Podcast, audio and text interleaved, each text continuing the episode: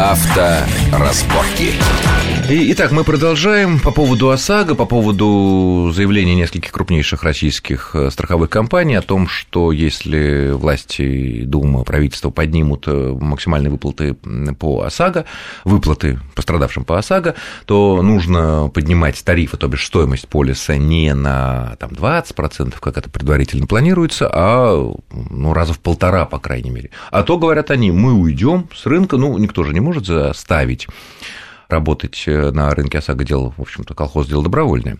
На ваш взгляд, это действительно шантаж и лукавство, или за этим есть какие-то экономические обоснования? Знаете, я слежу за САГО достаточно внимательно, уже 10 лет, как, как оно у нас введено, по-моему. Летом 2000, будет, да, да летом 2003 будет 10 лет, года, да. да, с праздником, э, дорогое САГО. Слежу и вижу, что страховщики относятся к ОСАГО как те самые мышки из анекдота, ну, по крайней мере, с виду.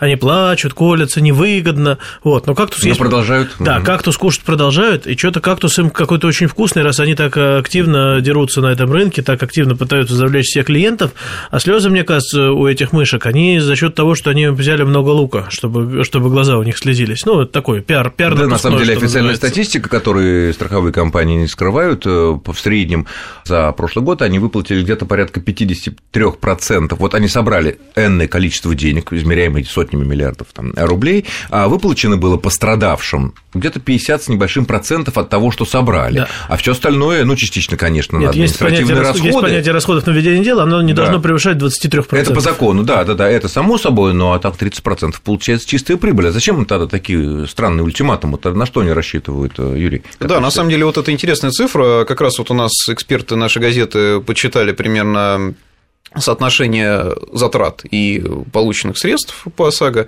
и получается так, что да, фактически э, там 30% это прибыль компании, при этом для сравнения в мире нигде ОСАГО не является таким прибыльным. ОСАГО – это социальный вид страхования так называемый, когда страховые компании зарабатывают на других видах э, деятельности, а ОСАГО – это все таки ну, действительно социально значимая статья расходов. А что мешает нашим страховым компаниям зарабатывать вот. на других да, видах другое дело, что, другое дело, что у нас да, имеет место обычное банальное лоббирование интересов бизнеса. А с их стороны, в принципе, это понятно. Объяснимо. Потому что Объяснимо. Да, но никуда не Организация не страховой компании хочет зарабатывать деньги. Почему не Очень воспользоваться теми лазейками, когда у них есть гигантская структура, это РСА, которая может оказывать давление на государство? Теперь за государством шаг поставить их на место, на мой взгляд. Потому что действительно фактически шантаж. Но, скорее всего, они никуда не денутся. Ну, Но думаю, даже если да. норма прибыли будет не 30, как последние годы складывалось процентов, а даже 15, вполне себе выгодно, потому что на касках, наверное, столько не зарабатываешь, потому что клиенты каска, они, в общем-то, вытрясут всю душу а, как правило, да, но надо еще понимать, что каска, конечно, такой тоже продукт специфический, очень много зависит от моделей, угоняемые, неугоняемые, и у нас зачастую тарифы каска тоже завышены сильно. Завышены, Потому что когда конечно. на угоняемую машину тариф составляет 10-12%, а при стоимости машины, допустим, 5 миллионов, представляете, да, себе Нет, ну это стоимость? ладно, это такие не массовые это, машины, но это даже не массовые, если, но тем но не даже менее. если взять массовые машины, там C-класс, неплохо упакованные машины ценой 700-800, допустим, да, тысяч рублей, уже недорогие машины, машины как бы так средние для новых иномарок, и когда мы видим, что годовая страховка, если нет бонуса малуса какого-то там, там 50 тысяч, 60 тысяч, это как-то... А для японских многих моделей даже до 100 тысяч доходит. С-класса? Да, конечно. да. Вообще, ну, да, Mazda 3, да. там Corolla, да. Конечно, которые, в общем-то, в, ри... в группе риска состоят. И а, поэтому каска тоже очень неплохой, в общем-то, неплохая возможность заработать. То есть волноваться нечего, все они, так сказать, покричат, успокоятся, ОСАГО у нас будет, ничего с ним не произойдет, скорее всего, тарифы вырастут, непонятно тарифы пока насколько, вырастут, но зато да. и выплаты тоже вырастут. Конечно, это конечно, важно. конечно. Это но важно. я думаю, что глобальным изменениям это не приведет. Ну и слава богу. Следующая тема. Все более приобретает реальность ближайший запрет въезда тяжелых транзитных грузовиков на МКАД.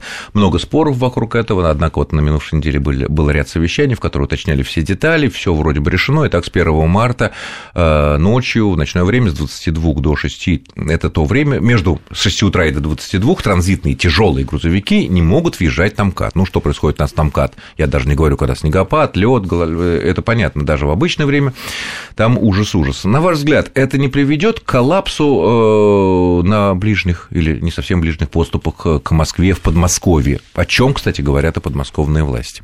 Да нет, э, по идее это не должно привести к коллапсу. Люди просто будут, э, если они грамотно и нормально рассчитывать свои силы, нормально рассчитывать свои возможности и подъезжать вовремя. Опять же, насколько это Ночью. возможно, да, ночью.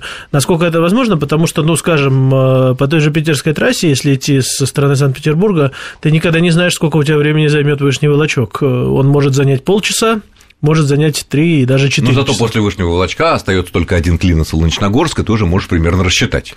Ну да, но главное же понять, во сколько, как бы не опоздать э, к тем самым 6 утра. А, а вот инфраструктуру, чтобы... Вот смотрите, если мы везем э, на фуре какой-то товар, там, да, такой относительно мелкий, я не говорю про автовозы, понятно, автомобиль не разгрузишь на «Газели». Но вот фуру мы разгружаем на сколько? Ну, допустим, на 10 «Газелей». Ну, кстати, еще вопрос, что занимает больше места на дороге? Одна большая и очень там вонючая фура или 10 «Газелей»? Большой вопрос эксперты тоже задают. Однако, а где это все перегружать? Ну, есть- должны создаваться скла- склады. Ну, должны, должна быть хорошая жизнь, отличные дороги, милые люди, отсутствие коррупции. Должны. Оно есть сейчас или еще даже и не Сейчас валяется? ничего нет, как раз вот эти вот совещания, которые проводились на этой неделе, в общем-то, все сводится к чему? Что, ребят, э, надо вроде как вести запрет, вроде как старший сказал, хорошо, сделаем, но пока никто не знает, как это все контролировать, какая будет инфраструктура, в результате сошлись на том, что назвать это якобы экспериментом. Вроде как опытная такая у нас э, А, кстати, нововведение. контролировать да. как? Ведь мы знаем, Вот. было сказано, Проблема- что если эм, иногородняя машина, которая везет товар, имеет накладную на разгрузку в пределах Москвы, она имеет право ехать там, в том числе и днем, потому что ну, надо разгрузить там в Ашан завести продукты, я не знаю, или в перекресток Вот есть какой-то. много нюансов, и Как сейчас, проверять? э, в общем-то, сходится на том, что ГИБДД будет э, избавлен от этой функции, да тем более на МКАДе не так много постов-то фактически на въезде в Москву осталось действующих. И вроде как этим должны заниматься средства фото-видеофиксации. А как, а как средство Да. фото-видеофиксации проверить, если у тебя накладная на разгрузку в пределах города Москвы? Абсолютно правильно. Я пока не услышал каких-то четких предложений по поводу того, как будет э, это вот программное обеспечение, в общем-то, Это модернизироваться. вообще чтобы это ведет нас в большие юридические дебри, потому что, допустим, снимаем мы, я не знаю, там, питерский номер, там, калужский номер, ярославский номер на машине, он въезжает в ненужное, ну, в запрещенное как бы время для, на МКАД, ему автоматически, по логике, приходит штраф, а у него была вполне себе нормальная официальная накладная, Конечно. не левая, на разгрузку внутри Москвы. Он вез нам еду, можно сказать. Конечно. и, и вот как раз, э, да, прошу прощения, э, на самом деле э, расположение вот этих пунктов перегрузочных, стоянок для большегрузов, на самом деле вот кто может вспомнить, кроме различных таможенных терминалов в округе, в, ближайшем, в ближайших окрестностях Москвы, нормальные большие парковки для дальнобойщиков? Нет их просто. Есть Ну, маленькие площадки, где они могут там перекусить, В передохнуть. начале Симферопольского шоссе есть огромный, прям перед МКАДом огромный, потому что я не знаю, сколько гектаров, Это- парковка это- гигантская. Это единичный случай, как правило, а на таких основных шоссе, как то же самое Ленинградка перегруженная, там Новая Рига, такого просто нет. Значит, И- станут на Юр, обочине. пере- перегружать э, с фур, на- с, условно, с фур на газели нужно не на обочине, не на такой стоянке, а на складе. Для этого есть специальные складские помещения, и вокруг той, же Они самой, есть? вокруг той же самой Ленинградки их реально полно. Ну вот дайте я вам дам для справочки одну, одну маленькую цифру. Я сегодня общался с э, очень крупным производителем автозапчастей, наверное, самым крупным из иностранных, который работает в России. У него в Москве, по-моему, 8 оптовых дистрибьюторов. Так вот, из восьми оптовых дистрибьюторов склад внутри МКАДа остался только у одной компании. У одной. Остальные все уже съехали. И то эта компания сейчас ищет склад, потому что на том месте, где они сейчас стоят, там скоро пройдет новая дорога, платная трасса Москва, обход, э, обход Одинцова. И очевидно, что через год после того, как эта трасса там построится, на месте этой замечательных, этих замечательных складов вырастет огромный, преогромнейший бизнес-центр. Все правильно, но я немного о другом говорил. То А, есть бизнес это понимает и уже выводит э, свои Бизнес, по крайней мере, бизнес это понимает, бизнес это понимает, насколько возможно, потому что бизнес вот уже несколько лет об этом говорят. Но, к сожалению, ни у предыдущего руководства Москвы, ни у Собянина, когда он только пришел, не было политической воли взять это все, уничтожить грузовики из города как класс. Как только он... э, Ну, не уничтожить, а запретить большие ну, фуры, да, понятно. Уничтожить в городе, да. Ну да, да. Или хотя бы Как- на МКАДе начать. Как только, когда пришел Собянин к власти, он заявил, что грузовикам э, здесь не место, и уже даже назвал дату, тут же выискались лоббисты этих э, ассоциация операторов розничной торговли, которая сидит под группой X5, и тут же заявила, что как же мы будем завозить товары в наши перекрестки, пятерочки и прочие Дикси в Москве. копеечки, да. Да, вот, мы не можем завозить ночью, нам оставьте только днем. Мы им оставили. Вот, э, с чего-то надо было начинать, и решение должно быть жестким. Да, первые там 3-4 месяца будет большой хаос, будут Коллапс. недовозы, будет, будет все. Но потом все образумится. Если жестко не сделать, то ничего не будет, то мы также будем надо, операцию надо проводить. Да, резать. Сначала будет больно, но потом, может быть, да, может быть, будет лучше, если клиент выживет. Хорошо, последняя тема, наверное, из того, что мы успеем сегодня обсудить. В Госдуму внесено предложение внести изменения в правила сдачи э, на водительские права и сделать э, сдачу на машинах с автоматической коробкой и выдавать в результате этих экзаменов, если он или она их сдала, права на управление машиной только с автоматической коробкой. У меня сразу возникает вопрос. Любые современные коробки имеют режим ручного управления, который в отдельных случаях, когда скользко на дороге, ну, лучше и разумнее пользоваться ручным управлением, какая бы у тебя коробка там ни была.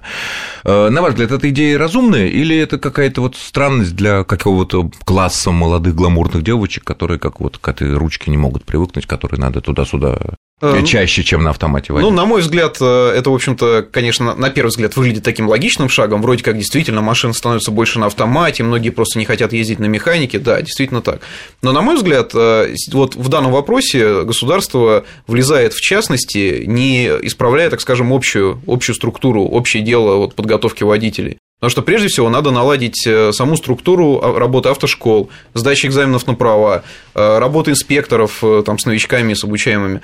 Этого всего у нас пока нет. То есть, Опять же, пока рано хаос. на это. Да, да? говорят, вот давайте это мы пока отодвинем в сторону, а мы возьмем вот эту маленькую там детальку. На мой взгляд, это И все будут ее обсуждать. Конечно, конечно. Я соглашусь с Юрой, я чуть-чуть добавлю.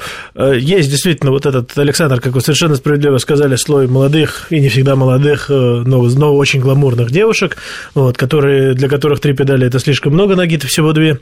И действительно, они, ну, они же, им можно дать такие права, но они сами по доброй воле на механику не сядут никогда. Вот какой смысл давать им права, что, не садить, э, что им нельзя садиться на механику, если они сами туда в нее не сядут в принципе? То есть, надеемся, на благоразумие. Я вам могу рассказать одну историю. Нет, знал... к сожалению, время уже кончается.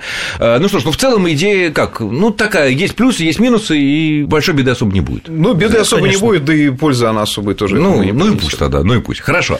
Итак, я благодарю моих гостей. Это зам главного редактора газеты «Клаксон» Юрий Рюков. Юрий, спасибо. спасибо. И директора интернет-проекта «Выбор автомобиля» Романа Гуляева. Роман, спасибо. Всего доброго. С вами был Александр Злобин. Всего хорошего. Авторазборки.